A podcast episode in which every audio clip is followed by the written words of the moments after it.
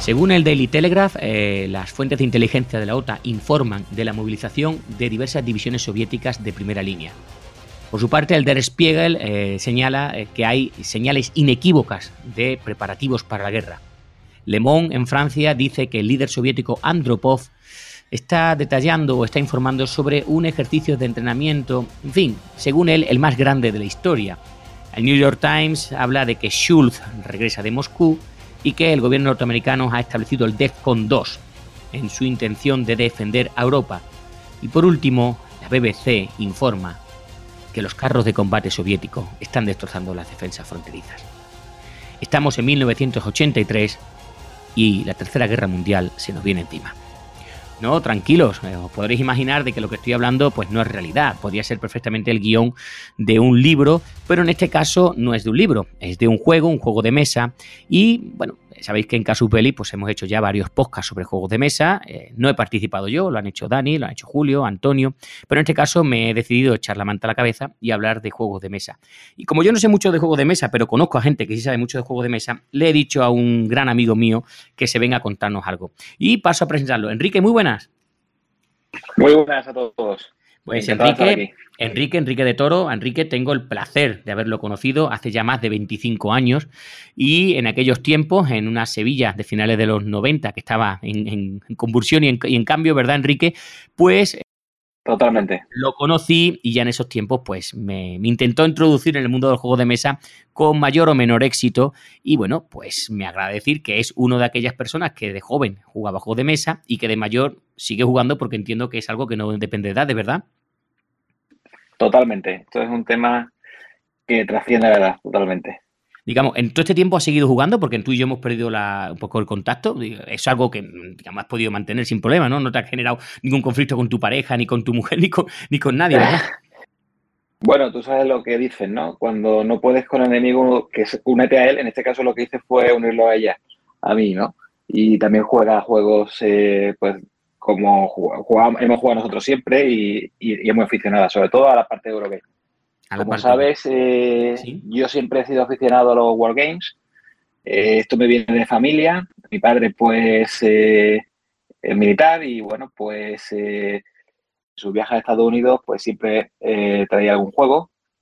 Y además, bueno, pues me lo dio a conocer, ¿no? Él jugaba, pues, muy al principio de, los años 80, a mediados de los 70, y bueno, pues yo he contribuido a esa tradición. Luego llegaron los Eurogame y la verdad que también entré allí y hemos jugado mucho a Eurogame en estos últimos años y probablemente en esta última época esté dedicándome más al mundo del Wargame, ¿no? Jugando un poco a, a casi todo, ¿no? Sí, porque yo me acuerdo haber jugado contigo juegos de cartas, juegos de mesa, juegos de tablero, podemos decirlo, ¿verdad?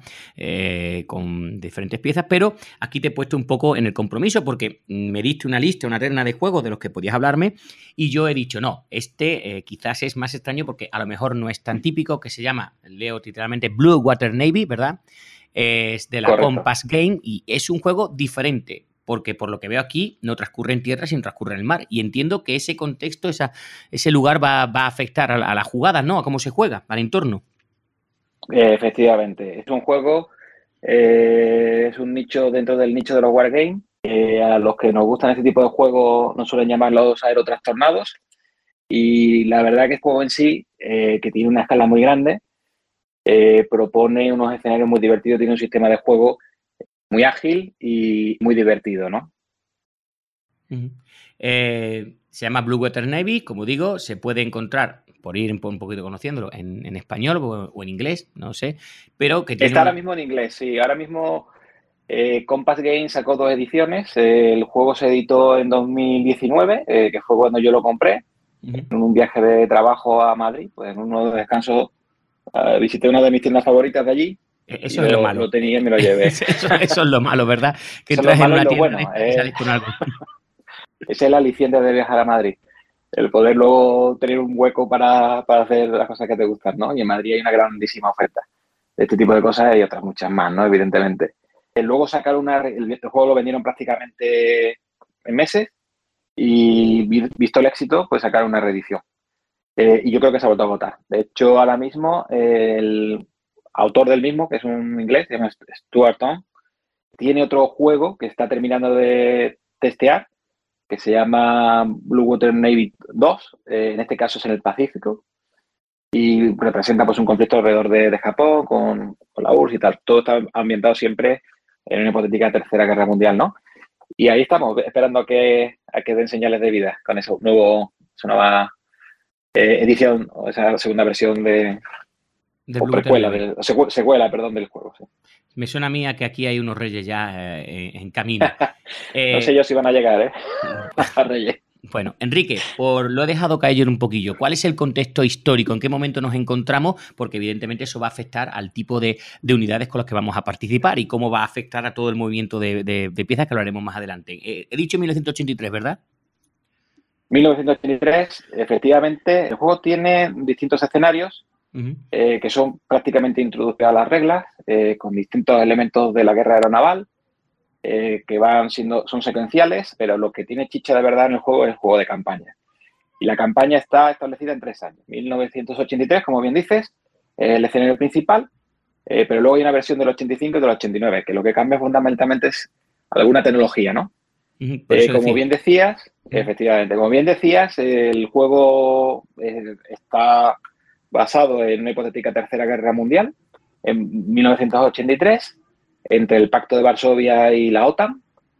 Bebe mucho de novelas como la de Tom Clancy, Tormenta Roja, una grandísima novela, en la cual, pues, incluso leyendo esa novela podrías hacerte una idea del comienzo del juego, Porque el juego simula la guerra, pero tampoco entra en mucho más detalles de por qué se llega a producir, ¿no?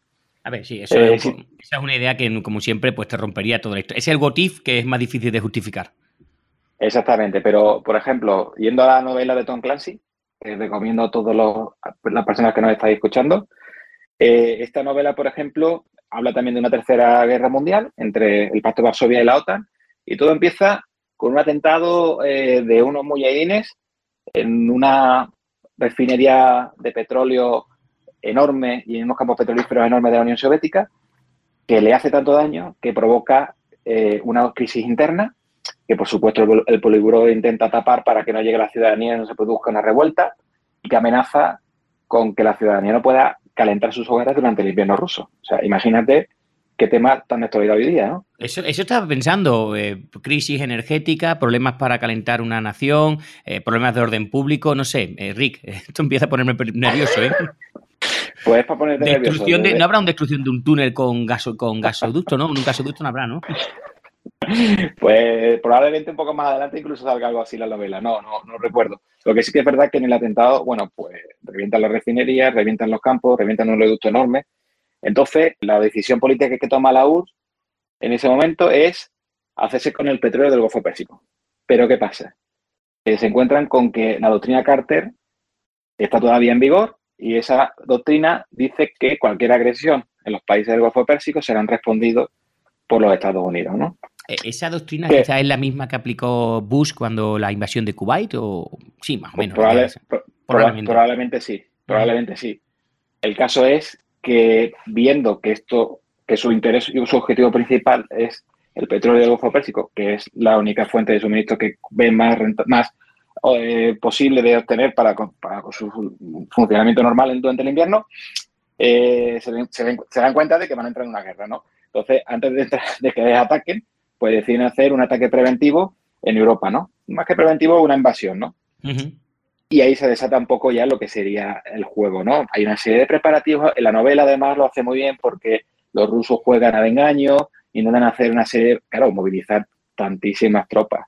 Dirán de que no van a invadir. Ahora, lo, lo, decía yo, un tal líder soviético Andropov, que entiendo que será un personaje que no existió, detalla pues que hay un ejercicio de entrenamiento típico, ¿verdad?, para justificar el Efectivamente, efectivamente. En ese momento estaba el muro de Berlín, estaba el telón de acero, eh, había dos, dos Alemanias.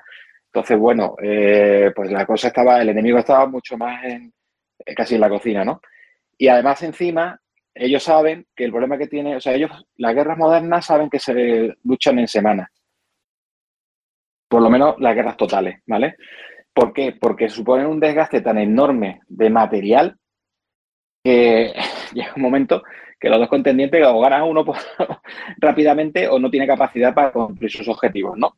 Y además no son capaces de reponerlo en el poco tiempo que tarda esa guerra. Esa es una característica de las guerras modernas. De hecho, lo estamos viendo con los rusos en Ucrania, ¿no? O sea, los rusos están teniendo unos problemas enormes de material y ahora mismo también de gente. Y, llevamos 30 y algo semanas de guerra. bueno, ya vimos lo que había sido el, asalto aquí, es verdad, es aquella famosa columna de 65 kilómetros de carros de combate, de carros de combate. Claro, entonces, lo que sí saben los rusos es que en el caso de una invasión de Europa, eh, lo que va a ocurrir es que todo el suministro, que es lo que está pasando en Ucrania, todos los suministros que le ayuden a mantener su defensa, incluso luego hacer un contraataque, le va a venir de Estados Unidos. Entonces, la forma de que eso no llegue, que esos convoys con el armamento y con todo el material no lleguen, es creando un bloqueo marítimo que impida eh, que esos barcos crucen, porque a una, o los hundan o, generen una, una fuerza de rechazo tan suficientemente importante como para que no lo hagan. Y esa es la única estrategia viable para poder conseguir una victoria en Europa, ¿no? Bloquear todos los convoyes que vienen de Estados Unidos. Entonces, empiezan a preparar para ello todo lo que son sus fuerzas aeronavales. Entonces, partimos entonces de la premisa de que tu misión es conseguir que los convoyes de norteamericanos o americanos lleguen hasta Europa y el, y el ruso lo contrario. Eh, vale, vale, nos queda, nos queda claro. no es un enfrentamiento directo, sino es un enfrentamiento indirecto. Es un enfrentamiento, bueno, es un enfrentamiento directo, pero que tiene una parte muy importante, hablado del punto de la logística, que es el corazón del juego y la estrategia. Entonces, eh, básicamente, lo que representa el juego es lo que sería la parte del conflicto aeronaval. O sea, está muy implicado en eso del bloqueo de los convoyes, ¿no? Entonces, bueno, pues la OTAN tiene sus medios y los rusos lo suyo. Eh, son fuerzas que son asimétricas porque cada uno juega a su estrategia o tiene unos procedimientos y unas estrategias diferentes. El americano, por ejemplo, o la OTAN se basa mucho en portaaviones, cosa que el ruso no hace, pero el ruso tiene unos bombarderos de largo alcance que son claves, ¿no? Y invierte su tecnología, su conocimiento y su dinero en tener ese tipo de armamento. Luego, los submarinos rusos son desbancan completamente en número, que no en tecnología, a los de la OTAN, y, y, con esa asimetría tienen que jugar jugador frente al otro, ¿no? Con lo cual el juego, pues la verdad que está muy interesante porque plantea muchas decisiones en todos los turnos y, muchos dilemas, ¿no? Eh, una pregunta que en su momento me explicaron, ¿este juego se podría jugar solo? Lo digo porque siempre me han dicho, hay juegos para, para, por pareja, en este caso no han dicho que hay dos, pero ¿se podría llegar a... ¿Hay alguna opción de, combate, de batalla? No es un juego que está diseñado para jugar en solitario, ¿vale? No es un juego que esté diseñado con un motor que te permita jugar en solitario, pero es un juego que tiene poca información oculta. Sí que es verdad que tiene algo de información. En este caso hay un elemento que son las cartas, que sí que es importante eh, la información oculta, porque hay algunos eventos que se llaman de reacción, que si no conoces lo que tiene el otro, pues eh, hay cierta juego de faroleo ahí. Eh, pero bueno, quitando ese factor que influye, pero tampoco es decisivo, yo creo que se puede jugar perfectamente solitario. Yo lo he jugado para aprender las reglas, por ejemplo, en solitario, la verdad que funciona bien, funciona bien. Evidentemente, el juego es mucho más retador jugarlo contra una persona, ¿no? Porque cuando juegas contra la IA, ¿verdad? De, un ordenador, siempre al final pues acabas, acabas preveyendo lo que va a hacer. Exactamente, esa es la diferencia, eh, la predecibilidad del ser humano. nunca deja de sorprendernos. que eh, nunca deja de sorprenderte, correcto. Enrique, entonces nos ha dicho un tablero, evidentemente, eh, bastante amplio, con lo cual tenemos que jugar. Y vamos a empezar. Yo me compro el Blue Water Navy, mm, convenzo a mi mujer o a cualquier amigo que vamos a jugar. Y de entrada, lo primero que voy a necesitar es un tiempo. ¿Cuánto crees que de tiempo necesitaríamos? O, esto es un juego de los que necesitas empezar hoy y terminar el fin de semana que viene? ¿Cómo lo definirías tú? Claro, o sea, este juego, como decía antes, tiene eh, escenarios pequeñitos, que lo puedes jugar en dos, tres horas, como mucho. Y luego tiene los juegos que, el juego de campaña. Entonces, eh, yo he jugado al juego de campaña en dos ocasiones y son bastante tiempo. O sea, el juego de campaña eh, yo lo jugué a sesiones de dos horas la última vez y fueron como siete días. Coño. O sea, que son 14 horas. Sí, sí, o sea, es, un, eh, eh, es, largo. O sea, es, es largo, ¿eh? Es un juego largo, tiene muchas fichas. Y el juego de campaña, pues empiezas al comienzo de lo que es la guerra, eh, con unos niveles de preparación que también puedes elegir, que pueden ser unos niveles altos o bajos. Y luego, pues, hasta que uno de los dos bandos consigue los objetivos que te marca el juego para ganar, ¿no? ¿Vale? Y además es importante, o sea, entrando, si quieres, entramos un poco. Sí, sí, por favor, en la dinámica, dinámica del juego. O sea, el juego, como decía, es un juego a nivel operacional. O sea, las fichas que tú tienes no son unidades, sino que son eh, grupos, ¿no? Task Force, lo que podríamos llamar, ¿verdad? Hay Task Force, pero dentro de pero el juego va a un nivel más bajo incluso. Ah, Task Group, de, acuerdo, muy bien. tiene fichas de aviones, tiene fichas de submarinos, tiene fichas de barco. Las fichas de los aviones pueden ser pueden tener hasta tres o cuatro roles diferentes, cuatro roles en concreto. Puedes tener fichas que representan cazas, ¿vale? Que su principal misión son la interdicción de determinado espacio aéreo, eh, que representan grupos de 24 o 30 aviones, ¿vale? O sea, lo que sería realmente, eh, en terminología OTAN, dos escuadrones, ¿vale? En dos escuadrones son 40 aviones, más o menos, pero en realidad operativamente no están todos volando al mismo tiempo. Entonces, 24 o 30 aviones eh, representa eso, ¿no? Eh, luego, eh, incluso tres escuadrones podría ser, dependiendo un poco de la organización de cada país. Luego también tienes aviones de bombardeo, que también son, la, unidad es exactamente del mismo tamaño organizativo que los, fighters, los, cazas. Luego tienes aviones de patrulla marítima, que su función principal es la detección de submarinos y su hundimiento y la detección de tax force, que esos son, eh, tiene una escala menor, o sea, las patrullas marítimas son ser unos 15 aviones, ¿vale? Que se cuadriculan un espacio y hacen sus tareas de, patrulla y detección. Y luego tienes también incluso aviones cisternas que te, prolonga, que te prolongan lo que es el alcance de tu bombardero, fundamentalmente, ¿no? De forma que en mitad del océano Atlántico eh, te puedes encontrar eh, los backfires, los temidos backfires, bombardeándote con, no bombardeando, sino lanzándote misiles, porque los rusos no, no hacían misiones de bombardeo, sino más bien el lanzamiento de misiles. Tendríamos MiG-31, MiG-35 entonces, ¿no? Haciendo... Bueno, serían los Tupolev. Eran los eh, bombarderos estratégicos, o sea, los, los Tu-22 y, los, los Bear, ¿no? Los, los Bear en las de patrulla marítima, los, los Badger, ¿no? Que eran de, me he colado, el MiG-35 es muy reciente, me estaba refiriendo al MiG-31, perdona, el MiG-31. El MiG-31, por ejemplo, es uno de los mejores fighters que tiene el juego. o sea, dentro de lo que es el distintos aviones que tiene el ruso, pues para patrulla es de lo, de lo mejorcito que tiene, ¿no? Hablando de los años 80, ¿eh? sí, por eso, por eso, lo, he dejado caer así por eso. Claro.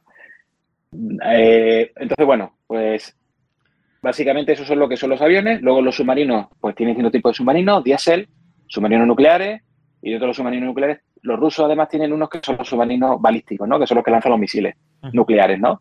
Que esos son más una herramienta de disuasión y el juego lo trata como tal, que como una herramienta de guerra, ¿no? O sea, no. O sea, el juego, para que te hagas una idea, eh, una guerra a gran escala nuclear eh, supondría la derrota del ruso. Y eso ocurriría solamente porque hay una especie de trap que establece la estabilidad del poliburo y si la cosa le va muy mal en la guerra, el poliburo se va desestabilizando, se va desestabilizando hasta que llega un punto en el que hay un loco allí que dice, pues mira, estamos, ya a la última, apretamos el botón rojo y ahí se termina el juego. Entonces, el arma nuclear se trata como de esa manera, ¿no? Por lo menos a, nivel de guerra total. Luego hay armas tácticas nucleares que tienen sus funciones, sobre todo eh, torpedos y torpedos y cargas de profundidad nucleares, que es, ese invento de, de, esta época, ¿verdad? Que uno dice, ¿quién, se, quién fue el genio que se le ocurrió? Claro, ahí tiene su efecto, eh, que es bastante bestia. Tiene un efecto limitado porque las formaciones de barcos tienen unas distancias de seguridad y entonces, bueno, pues sí que es verdad que al que le pega el leñazo se lo, elimina completamente del juego, ¿vale? Ese no tiene salvación, pero también tiene, los daños son limitados, ¿no? Por, lo que te digo, ¿no? A la hora de organizarse una task force, pues tiene distintos anillos y, bueno, están separados, ¿no? Eh, y luego tienen los barcos, ¿no? Los barcos eh, son agrupaciones cada ficha es una agrupación de barcos. Normalmente están agrupados por funciones que son parecidas. Y funciones parecidas me refiero, hay unos barcos que son de guerra submarina, otros barcos que son de defensa aérea, otros barcos que son mm, de combate entre barcos, de, misiles eh, contra superficie, etcétera, ¿no? Y representan grupos entre 6 y 10 buques, ¿vale? Esos son esos grupos. Y también tiene lo que se llaman barcos o, naves capitales, ¿no? Que en Estados Unidos o en la OTAN son los portaaviones, vamos, lo que más tienen son portaaviones. Luego, pues los rusos tienen algunos barcos muy característicos, pues por ejemplo, como en el Mediterráneo tienen el Mosba, que no es el Mosba que hundieron hace poco, que era de la clase Lava. Este Mosba que aparece en este juego es de la clase Mosba, que era un portahelicóptero, ¿vale? Que era otro tipo de barco diferente. El Slava es ya un, crucero de misiles y, bueno, en fin, eh, tenía otras funciones, pero eh, es que no, es, más moderno, por decirlo Estoy viendo aquí el Mocha del 1965, una cosa horrorosa. Perdona que lo diga así. Sí, sí, el barco es feo de cojones. Es feo de cojones, perdona que lo diga así, porque era mal decirlo, los rusos no se caracterizan por su diseño, vamos. Aunque tiene algunas cosas que son chulas, ¿eh? Algunos de los barcos y algunos de los submarinos que tiene son chulos, pero vamos, me gusta más el diseño de, de Occidente. Y, luego, pues eso, los barcos pues, se constituyen en Task Force, ¿no? Que al fin y al cabo es la unidad mínima del juego que te permite mover barcos por, el, mapa, ¿no?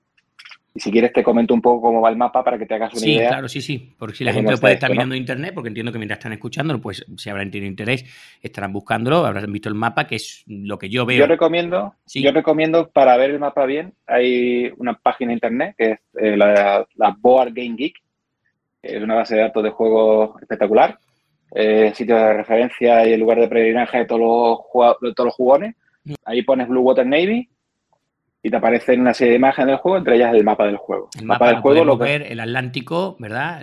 tenemos América. El Atlántico norte. Europa al otro, el norte de África y bueno, pues entiendo que el, una serie de casilleros que supongo que será para mover fichas correspondientes a situaciones. Exactamente. El juego es un juego de áreas, ¿vale?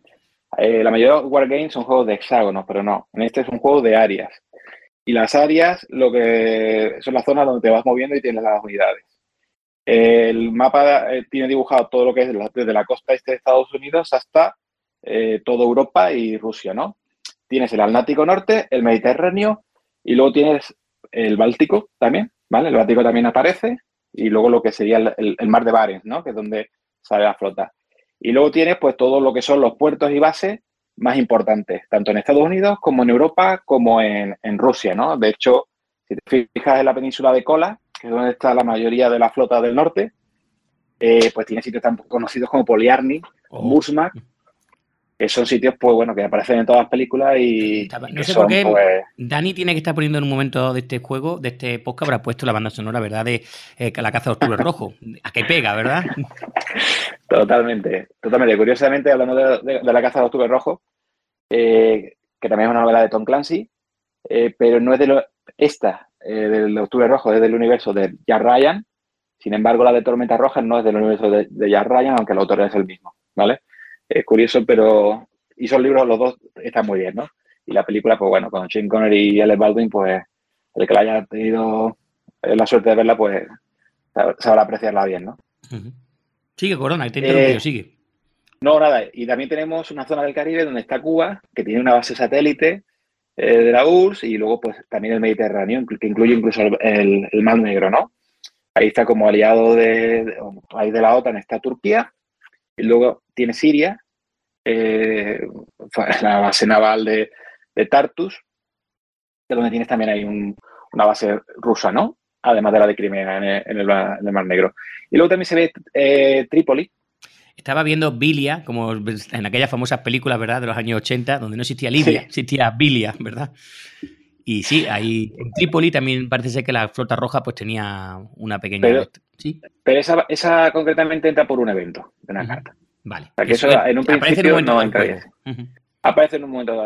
El ruso lo que empieza fundamentalmente es con sus bases aeronavales en la península de Kola, que tiene muchísimas, con sus bases en el mar Báltico y Siria y, el, Mar Negro, ¿no? Y algo, algún destacamento pequeño que no tiene mucha chicha en Cuba, ¿no? Es como que básicamente son patrullas marítimas y algún submarino diésel que lo que hace básicamente es estar ahí esperando a que salgan las Task Force desde el Norteamérica para identificarla y que luego lleguen los, bombarderos estratégicos y las pulvericen, ¿no? Si, tienen suerte de hacerlo, ¿no? el, juego en sí se juega en turnos, cada turno representa dos días y el juego tiene una característica y es que utiliza cartas. Eh, pero no es un card driven, card driven game, ¿vale? O sea, hay un tipo de juegos de guerra que se llaman los card driven games, que básicamente cada turno el jugador va jugando una carta de la mano y lo juega por un número de operaciones o por el evento, ¿vale? Y el juego es el motor que tienes de carta. Entonces, si te salen cartas muy buenas, pues podrás hacer muchas cosas te salen cartas muy malas, pues recibirás estopa del contrario, pues sí. Este azar que muchas veces dices tú, no jodas, siempre me toca lo mismo, malo, coño. Eh, correcto. Pero este juego no funciona así. Este juego sí que tiene cartas, ¿vale? En la mano tienes cinco cartas. Cada turno, que como digo se divide en dos días, al principio de cada día sacas una carta de la mano y hay un número de operaciones que es el que eh, representa todo lo que puedes hacer durante ese día con tus unidades, ¿vale? Normalmente, históricamente el, o típicamente la OTAN tiene más puntos de operación que el ruso. Lo normal es que la OTAN tenga entre 12 y 15 puntos y el ruso pues tenga 9 y con suerte 12, ¿vale? Entonces, se van alternando. Es un sistema un poco yo voy, tú vas, lo que dicen en americano go, you go, pero tiene cierta interacción, ¿vale? Porque las cartas, además de haber un número de operaciones, que solo se utiliza para esto que te digo al comienzo del día, también hay dos eventos. Uno de cabecera, ¿vale? Que lo puedes jugar gastando puntos de operación de estos que acabas de, sacar. Y otro que es de reacción. Y ese evento de reacción se puede jugar en cualquier momento. Y esos eventos van, son eventos muy locos, ¿vale? O sea, puede ser que haya un combate entre submarinos, puedes sacar una carta que diga, pues yo tengo un casco doble y evito el impacto que me acaba de hacer. La verdad que la interacción con las cartas no es como el Magic. O sea, no estás pom pom sacando cartas continuamente, sino que con suerte a lo mejor en un turno puedes sacar una o dos cartas, ¿vale? Con mucha suerte tres. O sea, que en realidad las cartas sí que añaden un toque de, romper las reglas y la tendencia habitual del juego de yo muevo, ataco, yo muevo, ataco, pero tampoco es una cosa muy exagerada que, altere el orden y, el, y, lo que es el equilibrio del juego, ni muchísimo menos, ¿no? Pero añaden un punto de, de, cromo que, está chulo, ¿no? Y luego ya, pues cuando empieza el turno, el jugador que tiene más, empezando siempre por el ruso, pues va gastando sus puntos, ¿no? Entonces, ¿en qué puedes gastar tus puntos? Pues mandar una unidad que esté en una base, a un área que esté dentro de su alcance, hacer una patrulla aérea para que si pasan los bombardeos por allí, pues intentes derribarlo. O puedes lanzar eh, submarinos que tengas en base a atacar no sé qué, eh, o puedes hacer, eh, montar una tax force con un grupo que tengas de barcos y, todos los turnos te entran un convoy, que ese convoy pues se irá moviendo hacia Europa, más, más lentamente o, más rápidamente, dependiendo de, lo que te, de la caña que te dé el ruso. Eh, y ese convoy representa unos 40-50 barcos, mercantes, que, su, objetivo es que llegue lo más intacto posible a, puerto. ¿no? Los rusos intentarán atacarlo continuamente y causarle suficientes bajas como para que cuando llegue a puerto pues, no tengan la suficiente consistencia como para llevar a suministros que permitan que la guerra funcione. ¿no? Y esa es un poco la interacción. ¿no? Mm, luego sí que entramos un poco más en detalle, pero básicamente eso sería lo que es la mecánica del juego. ¿vale? Eh, en el mapa, no sé si lo has podido ver, además de las zonas navales, el, del mar y tal, sí. Eh, hay unos tracks encima de Noruega, unos tracks con 4, 5, 6, 7 huecos. Hay otro en Dinamarca y luego hay uno que pone Europa del Norte y otro que pone Europa del Sur. Esos tracks, la parte terrestre de la campaña está es muy abstracta, ¿vale? Es tan abstracta para ti, a tu nivel de almirante de la flota, mm, lo único que te supone es que hay una ficha que vaya avanzando. Entonces, hay unas fichas de invasión rusa que todos los turnos avanzan un hueco, avanzan un hueco, avanzan un hueco. El objetivo del ruso es que esas dos fichas lleguen al final del track, porque al final del track donde están los puntos, ¿vale? Y si consigue cuatro puntos que hay, de los, hay la posibilidad es que consiga hasta seis puntos, ¿no? Pero si consigue ya solamente cuatro, porque avanza los tracks suficientes, ha ganado la partida, como ruso. Significa que tu objetivo. tengo que evitar que lleguen esos, esos eh, eh, convoyes, pero es que además mi fin es invadir Europa, ¿no? Es lo que estaba. Para que esos convoyes tengan donde llegar. Porque no sé si eso afecta, digamos, a tu destino. Es decir, ¿te vale cualquier eh, puerto o tienes que llegar a Gran Bretaña? No sé, muy bien. Cuando llega, o sea, tú qué haces, cuando llega un convoy con un número de bajas determinado, es decir, casi intacto, prácticamente tiene que llegar casi intacto, a un puerto francés o un puerto holandés o del Mediterráneo, en los del Mediterráneo eh, es un poco más difícil, tiene que llegar todavía más, intacto que los franceses, porque está más lejos y entonces le cuesta un poco más. El caso es que cada, cada convoy que llega permite que uno de los tracks no se mueva. Es decir, simboliza que ya llega suficientes recursos y materiales como para que el frente de la OTAN que está parando a los rusos tenga suficiente munición y suficiente material como para que esa ficha no avance por el track, con lo cual lo que está haciendo es retrasando al ruso. Entonces, mientras más convoyes te van llegando, más difícil, el ruso no avanza, no avanza. Y si no avanza, pues llegas al turno 12 y has ganado la partida. ¿Vale? Incluso puede que antes hayas provocado una desestabilización en el Poliburo y que se vaya. Ya lo has dicho tú. Y utilicemos la carta del. no, no es que utilicen una carta, es que se produce, ¿no? Es como que tú tienes que conseguir mantener una estabilidad dentro de tu propio. Pero también hay una carta. Ah, que te puede también tocar una carta. Que puedes jugar guerra nuclear, pum, y ahí se acabó la partida, ¿vale? Me, ha dicho que ganaba quién. Si, esto es como el de juegos de guerra, ¿no? No gana nadie, ¿no?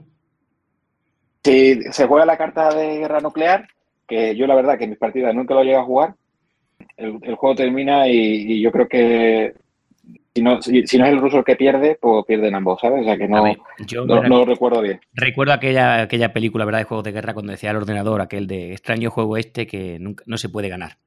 Pues yo creo que sí, que en caso... yo, creo, yo creo que el juego lo enfoca como que el ruso ha provocado que se produzca esto, entonces gana, gana, el la OTAN, ¿no? Pero bueno. Sí, muy bien. Vale. Entonces, eh, esa, es la dinámica del juego, ¿no? Básicamente, estás ahí pendiente. Además, dentro de los software track, los de Europa son ejércitos que avanzan.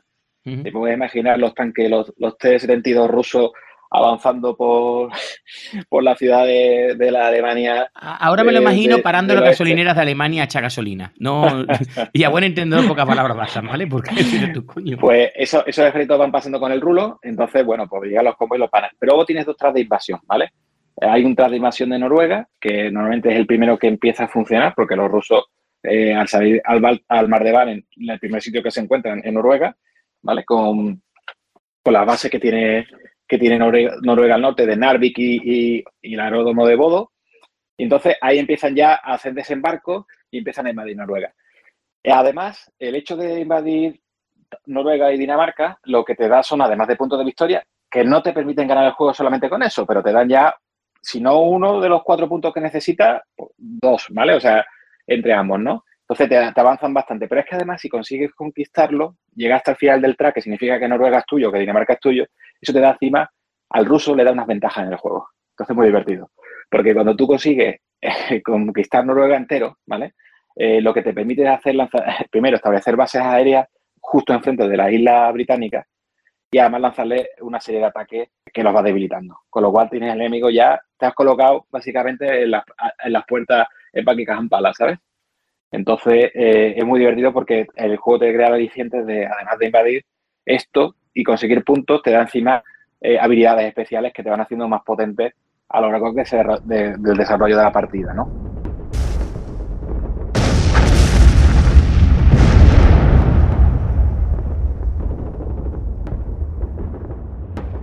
esta vez ha sido duro el bombardeo, ¿eh? espero que no ataquen durante nuestra guardia. Yo no lo creo. Hasta el alba esta gente no ataca y eso ya lo defienden otros.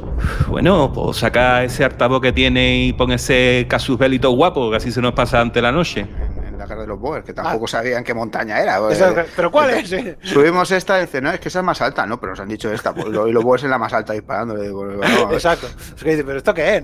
y claro, ahí, ahí es muy difícil, ¿no? Eh, identificar cualquier cosa, y aparte que los mapas difieren. Los que tienen una división difiere de lo que está otra división. Bueno, pues ya está. pero yo esto no, este no lo oigo yo. ¿eh? Ah, sí, hombre, es Casus Belli Fans, sale todos los viernes. Yo no tengo de eso, tío. Exclusivo para fans, ¿no eres mecenas de Casus Belli? Es que con lo que cuesta Arme me compro un cacharrito de cerveza a la cantina o 10 cigarritos. Es caro. Es caro, caro, 600 episodios a medio céntimo cada uno, yo no lo veo tan caro, ¿eh? Y uno nuevo cada viernes. Es más barato comprarme Lola o el lectura flipo con tu literatura, pero ¿a ti te gusta la historia de verdad o...? Que la historia ya me la cuenta Vaquerizo, que es un eteletuá. Sí, es que es así, es que es una realidad social informativa. Bueno, premio Nobel, vamos. Y en Antena 3 y 3, 5 a veces dan alguna noticia buena. ¿Y qué podía salir mal? No es que no me guste, que sí me molaría, pero que yo, con lo que me costaría el año, me compro los discos del Quevedo. Eh, los, los libros, querrás decir. Ah, que sabe escribir. No, para Riguitón no hace falta escribir, hombre. Todos quieren contigo. El reggaetón, a mí eso, a mí eso no me la cuelas. A ver, dime en serio que te gusta eso. Tanto como el sebo rata. Venga, va, que ya no cuela. Tú lo que eres es un agarrado. Que no. Pero bueno, a ver, 600 episodios del histórico y uno de fan cada viernes. Eh, sí, sin publicidad. Y un pone que yo quisiera escucharlo, que tengo que hacer, que no es para mí, que, es para mi primo, ¿eh? Bueno, tu primo le daría el botón azul de apoyar. ¿Y puede pagar con tarjeta? Con tarjeta y con PayPal. ¿Y puedo darme de baja cuando quiera? No, lo heredarán tus nietos cuando ya no estés. Pues claro que te puedes dar de baja cuando quieras. Que, que no es para mí, ¿eh? Que es para otro que también se está quitando que no pasa nada, que no eres peor persona ni te obliga a nadie, que no me des la vara, que puedes escucharlo conmigo en la trinchera. Yo solo le apoyo en mecenas porque quiero y porque me gustan y por apoyarles y ya está. Eh, ¿Sabes lo que te digo? Pues ahora lo voy a apoyar. Eh, vale, vale. Ahora tú haz lo que quieras. ¿Me dio sentido el episodio, Quillo? Eh, sí. ¿Y un fan cada viernes? Que sí, pesado. Sin publicidad. Sin publicidad. ¿Es mejor PayPal o tarjeta? Mira que eres listo, ¿eh? Visa Platino para ti.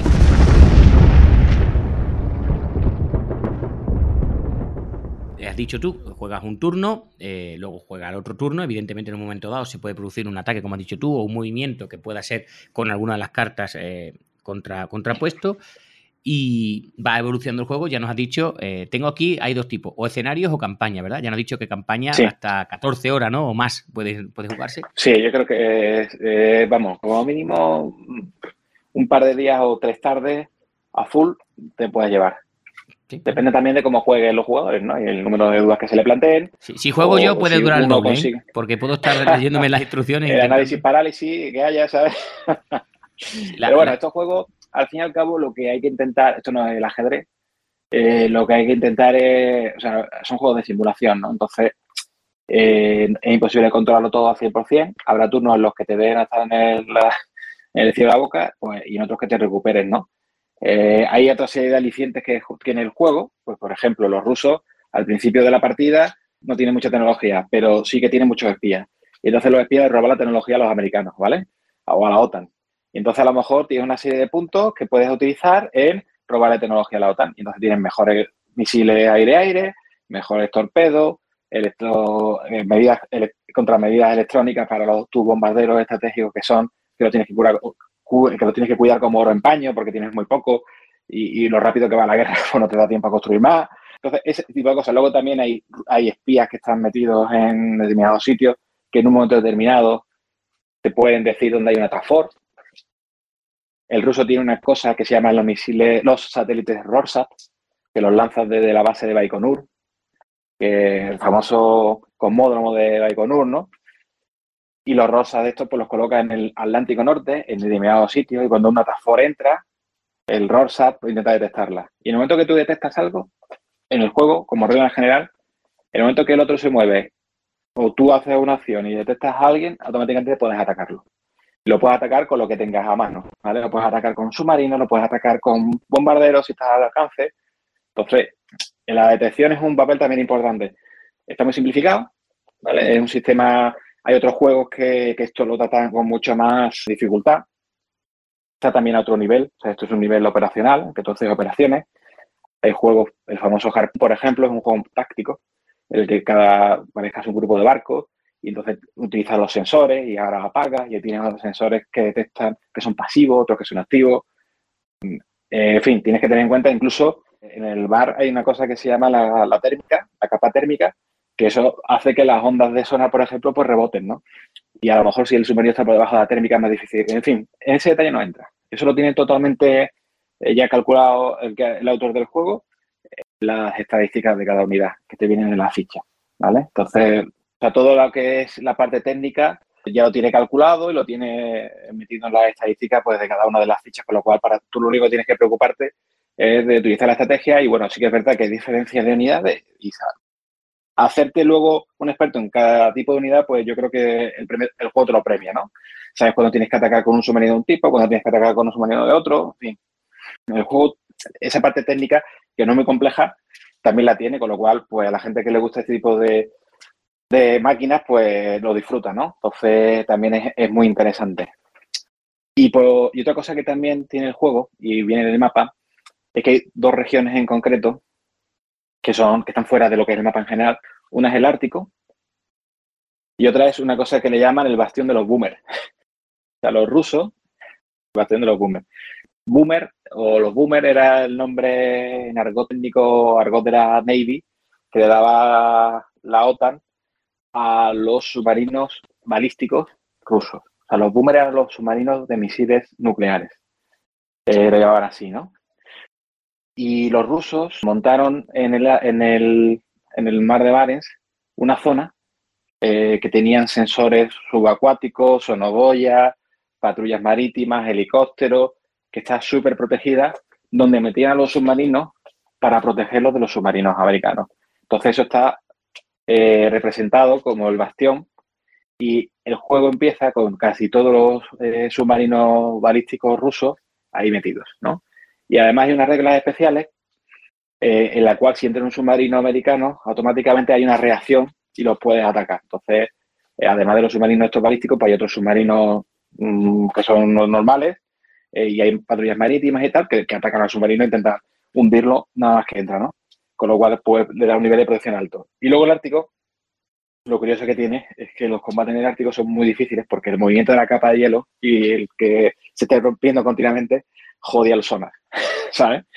Entonces es muy difícil, eh, si te metes en el Ártico, que se pueden meter los dos, tanto el ruso como el americano, los submarinos son muy difíciles de atacar porque el ruido del hielo, de la capa de hielo, hace que sea muy difícil detectarlos ¿no? y atacarles. ¿no?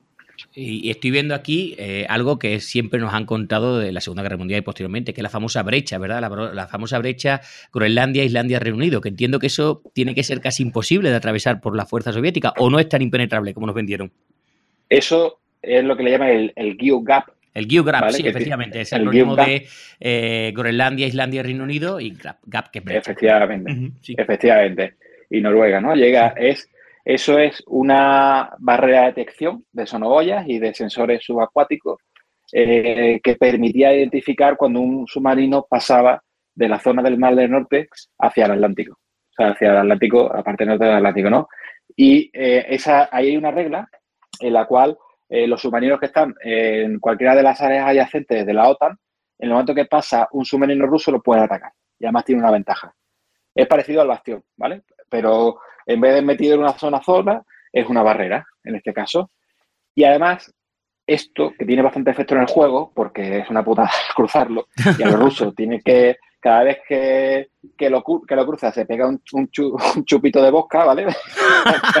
Para controlar los nervios, se me cago a la leche, a ver si se capa, pum, se pega el este y tira los dados y ve si pasa algo, ¿no?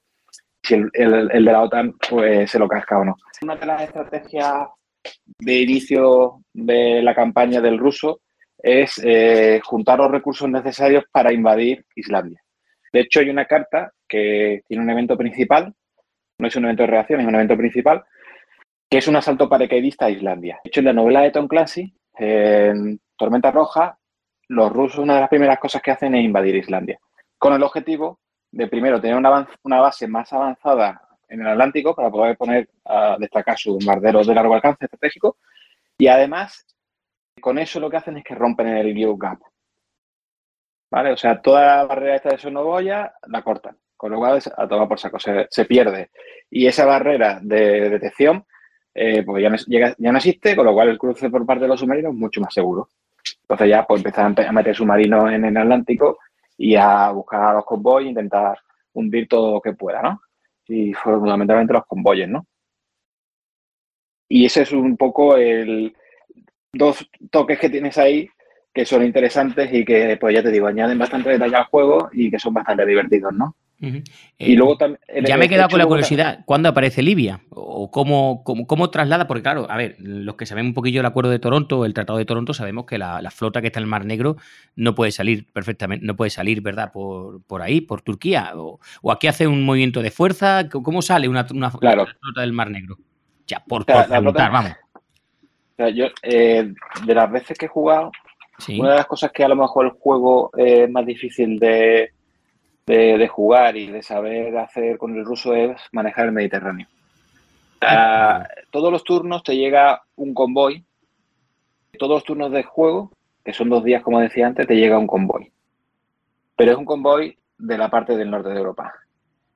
Los convoys del Mediterráneo te llegan cada dos, cada tres turnos creo que son, específicamente, ¿no? Y además funcionan como los otros, lo que pasa es que, bueno, pues que alimentan el TRAF de Europa del Sur y, bueno, te interesa muchísimo, ¿no?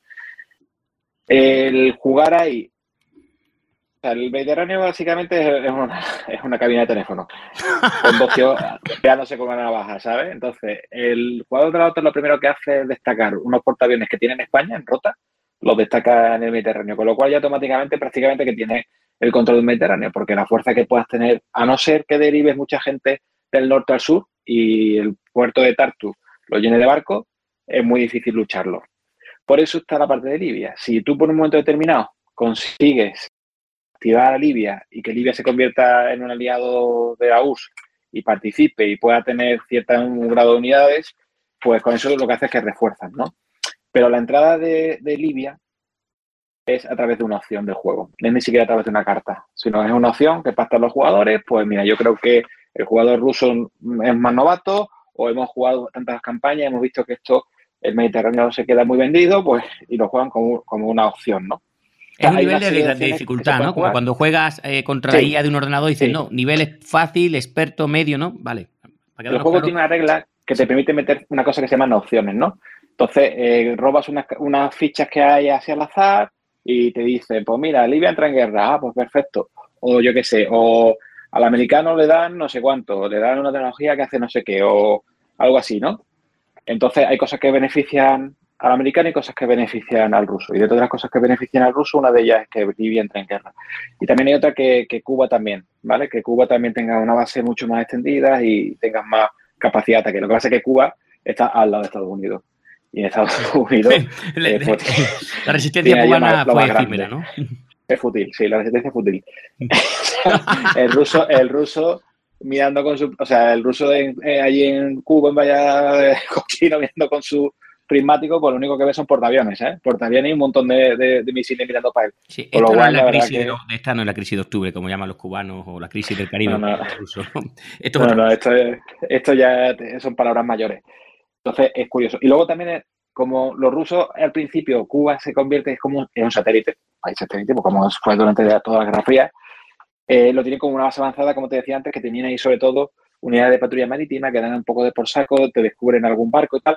Entonces, el, el americano se le pone inflar las pelotas y decir, pues me invado Cuba. Y eso es una opción del juego. O sea, el juego te da la opción de invadir Cuba. Entonces, eso tiene una- una- unas cosas que ocurren, unas mecánicas en el juego que favorecen algo al ruso porque eh, le eh, hace ver al poliburo que tiene una amenaza mayor, el poliburo da más recursos, tú que eres el, que gestiona la flota del Atlántico Norte, pues recibes más recursos y puedes hacer más cosas, ¿no? Entonces, está muy curioso porque mientras mayor es el nivel de amenaza, más recursos tienes para la guerra. Con lo cual tú que tienes que gestionar esos recursos, pues te ves beneficiado, ¿no? Y, y- está así de, de- de bien, ¿no? Y otra cosa que te iba a comentar es que eh, yo no sé si tú recuerdas la película de Al final de la cuenta atrás, eh, que era el, porta el Limit, que aparece en Pearl Harbor. Sí, sí, sí, sí, sí. Pues hay, el- cuando el Nimitz está navegando eh, por el Pacífico, en este caso creo que era, una de las cosas que sale en la película es que cuando le pregunta al oficial de comunicaciones, bueno, ¿y qué tenemos de novedades y tal? Y dice, bueno, pues tenemos cuatro aviones en vuelo, el E-3C, no sé cuánto, para ti, y además tenemos el pesquero ruso. que El lo tenemos no sé famoso pesquero ruso. Tenemos una cantidad de chistes en Casus Belli con los pesqueros rusos increíble, tío. Están en todos. Pues hay, pues hay varias cartas eh, de eventos que se llaman Soviet Trawler, que básicamente es el, el, el pesquero de arrastre ruso, que es un barco de espionaje que lo que básicamente hace es que te detecta una task force, ¿no? Entonces, las es muy importante que vayan sin, detec- sin detectar, porque si no están detectadas no puedes atacarlas bajo ningún concepto y con nada, y el ruso lo que intenta es detectarla, ¿no? Y tiene dos niveles de detección, pobre y alto, ¿vale? Entonces, eh, dependiendo del nivel de detección que tenga, pues encima del ataque se ve bonificado o no. Entonces, el, el Trawler este famoso, lo que te permite es detectarlo sin tener que hacer nada, ni poner en riesgo una, una, patrulla, una patrulla marítima, ni un submarino, ni nada de esto, ¿sabes? Entonces, es curioso porque esa, esa parte también la incluye el juego, ¿no? Vale. Eh, no te he preguntado, Franci- eh, Enrique, aunque lo has dejado caer por eso. Entiendo que el- sueles co- cogerte el- la OTAN, por decirlo de alguna manera, pero no sé si a la hora de, de enfrentarte contra tu oponente se puede elegir, os ponéis de acuerdo, o primero tú, después yo, en fin, un poquito cómo va eso. Tú, generalmente. tú. Claro, o sea, yo en mi caso siempre juego de ruso. Ah, sí, no, no Siempre. hacía. Siempre, siempre. Eh, ¿Y lo ves más ver, difícil que la postura OTAN o cómo lo ves? Pues mira, el juego en realidad, el juego tiene como dos momentos, ¿no? O sea, al principio de la partida el ruso es un auténtico martillo pilón. El ruso tiene a Noruega súper jugoso a, a tiro de piedra, eh, Dinamarca un poco más duro y los convoyes están todavía muy lejos. Entonces Europa empieza, los, los carros empiezan a correr por Europa como si fuese la Fórmula 1, ¿sabes? Eh, entonces al principio es una batalla de posicionamiento. A los americanos los pillas en pelota, o sea, los americanos no a la OTAN, vamos, lo pillan un poco en pelota y todavía no tienen muchas de sus patrullas puestas en los sitios estratégicos y tienes todavía muchos huecos por donde meterte, ¿no? Eh, entonces al principio del juego pues eres un rodillo. Eh, luego ya empiezan a llegar los, refuerzos eh, de la OTAN y empiezan a llegar los convoyes, empiezan a venir los portaaviones, ¿no? Y los portaaviones tienen unos aviones súper potentes. Tienen los F-14 y luego tienen alas de bombardeo embarcadas, ¿no? Que le llaman los eh, Carrier Groups, que básicamente lo que son son los AC Intruder, que, bueno, pues hacen unas incursiones en tu territorio y puede ocurrir que, aunque no te haya llegado un convoy, ellos pueden atacar los tracks. Y cuando atacan los tracks y que generan una serie de daños, eh, retienen también. Y eso es, fundamentalmente ocurre en el Mediterráneo, ¿no? Desde el Mediterráneo pueden atacar el track de Europa del Sur y hacer que tus ejércitos no avancen porque son continuamente los bombardeos que, los bombardeos que hacen y eliminan centros de mando y control y eliminan la parte logística y eviten que tú avances. Entonces, aunque no les lleguen convoyes, eh, con eso lo que hacen es que te retrasan ahí, ¿no? Entonces te impiden ganar puntos en el, en el track del, del sur. Y a ti te resulta muy difícil con las fuerzas que tienes en el Mediterráneo poder hacerle algo a, los- a los portaaviones, ¿no? Porque los portaaviones tienen los F-14 que, que además eh, están pilotados por los por los, por los de Tocam, ¿no? O sea que, que derribar un F-14 es súper complicado. Hombre, Tiene que tener suerte, ¿no? y si está Entonces- armando Tom Cruise, vamos. Hombre, eh, Tom Cruise, ahí están todos, ¿sabes? O sea, todos los que salen en la película están, van clonados y en cada portaaviones tienen han sido siete de ¿sabes? Entonces, los portaaviones sí que son un objetivo estratégico del ruso, pero tiene que tener cuidado porque a la hora de atacarles eh, tiene que tener ciertas ventajas, ¿no? Y a lo mejor tener alguna carta que te permita que si te derriban un bombardero estratégico hagas una tirada de salvación, porque hay algunas cosas que te lo permiten, ¿no? Con algunos efectos que tienen algunos eventos eh, estos que son de reacción. Pero la verdad es que, en fin, el juego, ya te digo, eh, tiene muchos elementos, eh, está muy bien engranado todo, funciona como un reloj, tienes que tener cierto conocimiento de, de lo que son los barcos y lo que son los portaaviones y lo que son los submarinos y los aviones, ¿no? Porque si no, la verdad que puede ser más difícil plantear ciertas estrategias y según lo vas jugando, pues vas aprendiendo más, ¿no? Y luego tienes el elemento de las cartas que básicamente a la hora de jugar es cuando empiezas a aprenderlas, ¿no? Porque, bueno, otra aprender de memoria del principio o, o es a base de jugar cómo vas sacándole un poco de ventaja y, y, y saber cuándo jugarla en un momento, cuándo jugarla en otro, cuándo lo esperas el evento. Oye, pues estoy esperando, cuando eres ruso al principio, estás deseando que te llegue el evento del asalto paracaidista a A Islandia, Islandia, ¿no? claro. Eso es, vamos, a ver si tengo suerte y me sale. Y cuando te sale, dice, ya está. a tomar por saco el, el Gyugap y empieza a arrancar los submarinos que vamos para el Atlántico, ¿no? Exactamente. Y echando leche que en cuanto antes de despliegar los submarinos, antes podemos ganar. Claro, lo Claro, que dices tú, la ventaja soviética es al principio la, la dispersión y la falta de preparación de los americanos, que entiendo que el que juegue con la OTAN pues encontrará que casi poco puede hacer, ¿no? Al principio tiene todo el mundo metido en su base y lo que tiene que hacer es poco a poco, a base de gastar puntos de operación y colocándolos en sitios estratégicos y cerrando huecos, ¿no? Poniendo patrullas aéreas en sitios por donde pueden pasar los bombarderos para que no pasen, o si pasan, que los ataque. Eh, y además la estrategia, como decía, la- el concepto de guerra es diferente para los rusos y el americano.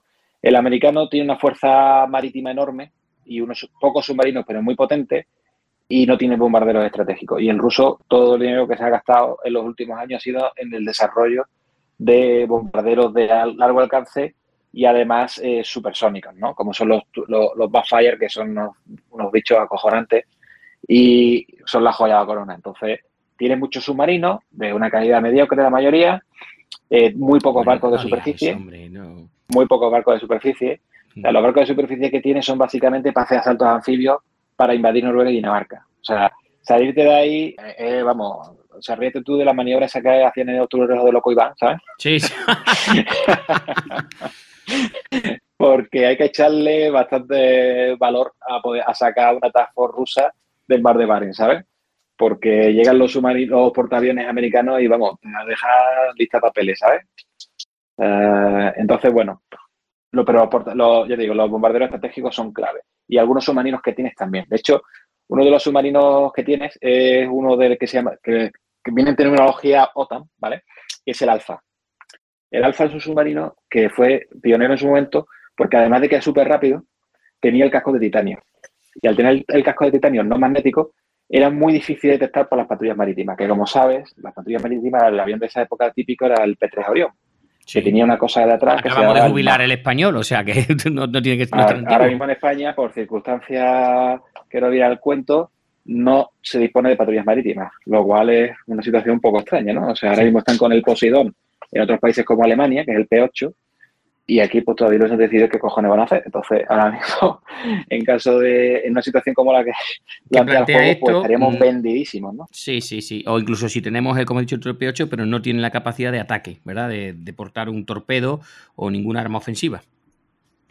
Ahora mismo no, no- no tenemos Nada. ni patrulla marítima ni ataque. Entonces, y lo lógico hubiese sido pues habernos modernizado y haber buscado pues el, el P8 probablemente o otro parecido, ¿no?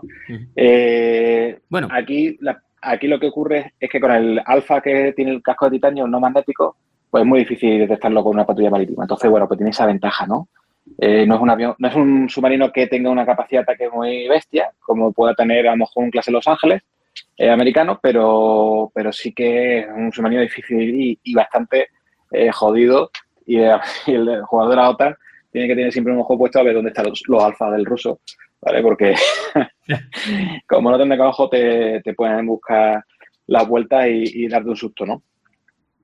Entonces está, es es muy interesante, ¿no? La verdad que, eh, que ves una cantidad, bueno, los rusos que tienen submarinos, pues, tienen 40.000. De hecho, uno de los submarinos que tienen, de los boomers que tienen, es el, el que en, en el lenguaje OTAN está clasificado como clase tifón, que es el octubre rojo. ¿vale? Eh, el octubre rojo lo que pasa es que era un tifón modificado, era un submarino balístico nuclear modificado con un sistema eh, insonoro de propulsión. Me Esa suena. era la historia, ¿no? Me O sea, suena. esa que eso era todo, todo el, el, el fondo de la novela y, del- y de la película y de la historia, ¿no? Un Sí. submarino nuclear de los más grandes, porque el tifón es enorme, tiene una cantidad de misiles acojonantes, le montan un sistema que pasa de ser percibido a los sonares y que se le puede plantar en la bahía eh, Norfolk. De Chesapeake, un ¿verdad? Y, y de allí te lanzan Claro, misiles antes de que, y luego se van a escuchar sus Sin- rojos decadentes. sí. Con poco o sin ningún tipo de... Exactamente. Con poco o ningún aviso, ¿sabes? Sí, porque los SLCBM tienen ese li- riesgo y si es de, de cabeza múltiple, ¿verdad? Con ojiva múltiple, pues ya la broma es completa y, y no te da tiempo Con, nada. con- con lo cual, y ese submarino, en realidad, los rusos lo llaman Akula. ¿vale? Entonces, Akula ruso es el tifón. Y luego los americanos, había una Akula posterior, más moderno, que era mejor que el Alfa incluso, eh, que llaman Akula en, el- en la terminología OTAN, eh, que yo creo que los rusos pues, le, le tenían puesto otro nombre. ¿no? Entonces, bueno, el, tifón, por ¿en ejemplo, Que sí, la OTAN y sí, sí, pero- no se ponen de acuerdo los nombres, no, hombre, no. No, pero, pero que además podía ser que a lo mejor lo llamasen tifón mientras, ¿sabes? Tenían como cambiado. O sea, el que ellos llamaban Akula era el tifón y el que era Akula era no sé qué. Y así, ¿sabes? Entonces, dependiendo de dónde leas eh, la, la- la historia, pues te puede hacer un lío eh, más gordo o menos, ¿no? Ujú. Pero yo siempre recomiendo que a estos que estamos en esta parte de, de Europa, que leamos siempre de OTAN, para no liárnosla. Claro, hace bien. Eh, Enrique, llevamos más de una hora hablando. eh, te pregunto, tú como conocedor del tema, ¿es un juego por una dinámica que entiendo que te ha traído con respecto a otro juego? ¿O hay otro juego de estas similares características que tú digas, ay, pues me suena a, o tiene cierto parecido a? Ahora mismo, juegos de ese tipo es muy difícil de encontrar. Y a este nivel de simulación y a esta escala, todavía más. Antiguamente, hace muchos años, eh, una marca que ya no existe, que se llama Victory Games, sacó una serie que se llama la- los juegos Fleet, Flota, que empezó, el más antiguo es la sexta flota, que yo lo tengo, y luego sacaron otros más. Eh, cada uno de esos eh, juegos, pues simulaba un escenario muy parecido al de Blue Water Navy, pero eh, por franjas de terreno. Es decir, la sexta flota es la sexta flota la que estaba en el Mediterráneo, la segunda flota es la que estaba en el Índico, creo que, no, la quinta flota es la del Índico, la segunda era no sé dónde, entonces cada juego representaba, y además cada juego era una evolución del anterior, aunque el sistema tenía unas reglas comunes, pero no era un juego que tenía algunos eh, críticas, ¿no? Por parte de los jugadores, que el sistema de detección, que siempre era un tema importante, eh, pues no desarrolló muy bien. Precisamente el Blue Water Navy mm, no es que sea una simulación eh, estupenda ni maravillosa, ¿vale? Pero sí es un juego muy divertido que al nivel al que juegas y a la escala a la que estás, eh, te queda una sensación bastante chula, ¿no? Y luego, como te decía, eh, otro juego que también es más antiguo, pero que ha habido muchas versiones, ahora creo que está por la quinta, es el Harpoon. Lo que pasa es que es a otra escala y es un juego muchísimo más profundo y ahí sí que te tienes que hacer, te tienes que hacer un graduado en Annapolis para poder eh, jugar al primer turno, ¿sabes? Es- Eso te iba a decir, porque la, la problemática que tenemos mucho, que no nos atrevemos a dar el primer paso, es que recordamos estos juegos como muy complejos, muy con muchas instrucciones, muchas reglas, mucho.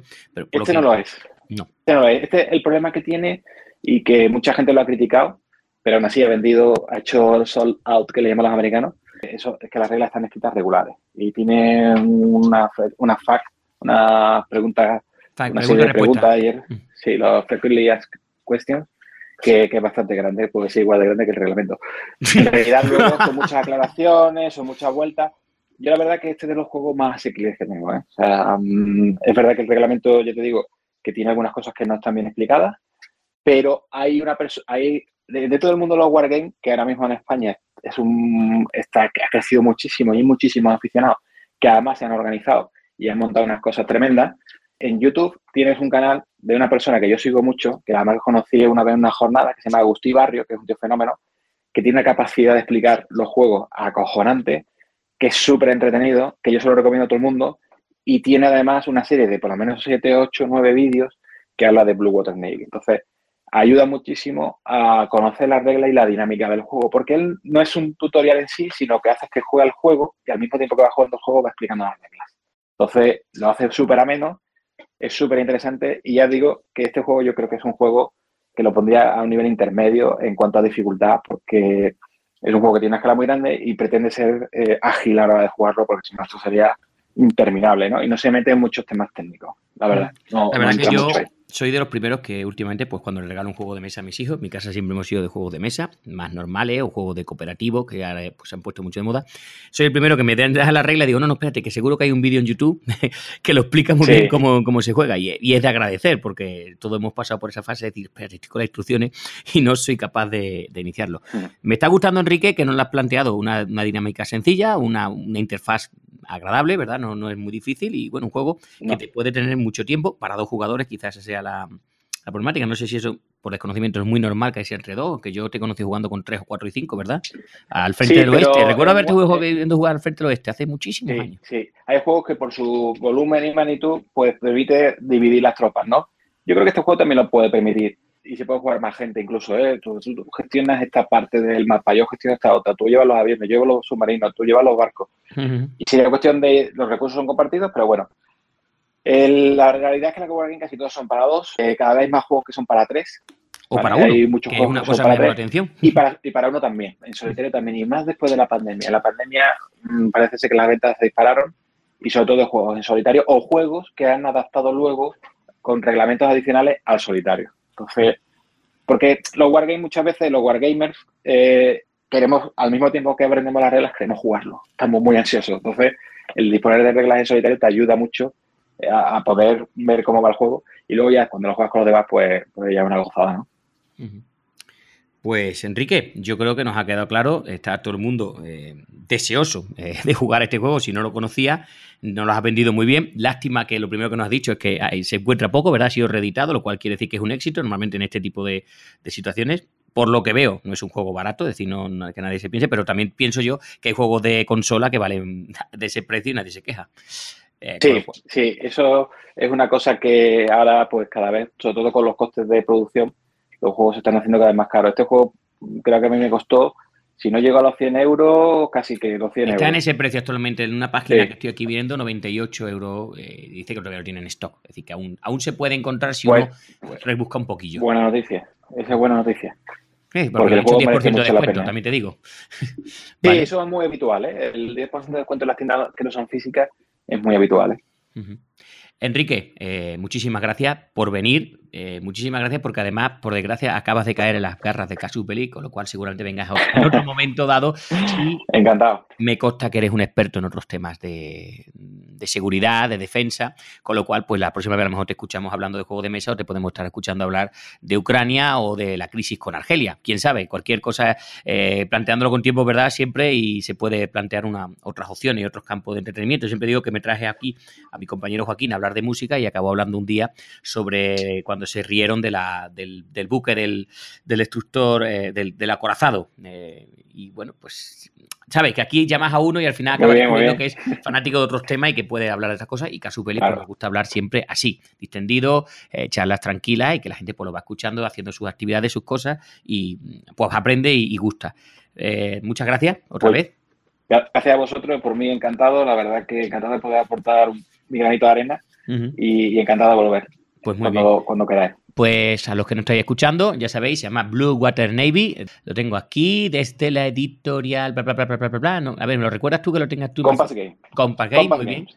Eh, se puede encontrar, como ha dicho antes, en internet. Eh, compramos, siempre recomendamos. Cuando traemos a un escritor que se compre en librerías eh, cercanas. Puedes comprar donde quiera, pero siempre recomendamos de librerías cercanas. Y como él dicho él, pues si puedes tener acceso a una tienda física, pues siempre mucho mejor. Le hacemos ese pequeño favor a estas personas que se ganan la vida pues con su tienda y que además pues siempre son personas a las que tú vas y siempre te va a recomendar un juego porque son eh, muy agradables. Lo que pasa es que luego te acabas costando dinero. Hace poco iba yo a una tienda de cómics con mi hijo y él, sa- él salía con dos o tres, yo con dos o tres. Digo, y veníamos a comprar solamente uno. Pero es lo que tiene, ¿verdad? Cuando la gente sabe vender y es muy amable y, y hizo estas cosas. Pues ya sabéis lo que siempre digo, comentar y pues le diremos a Enrique que responda a todas las cuestiones que tengáis, compartir entre los fanáticos de los juegos de mesa y en este caso con temática naval, marítima, darle al corazoncito, eh, retuitearlo, recompartirlo, como queréis decirlo. Enrique de Toro, Esaú Rodríguez, eh, muchísimas gracias a todos y hasta otra.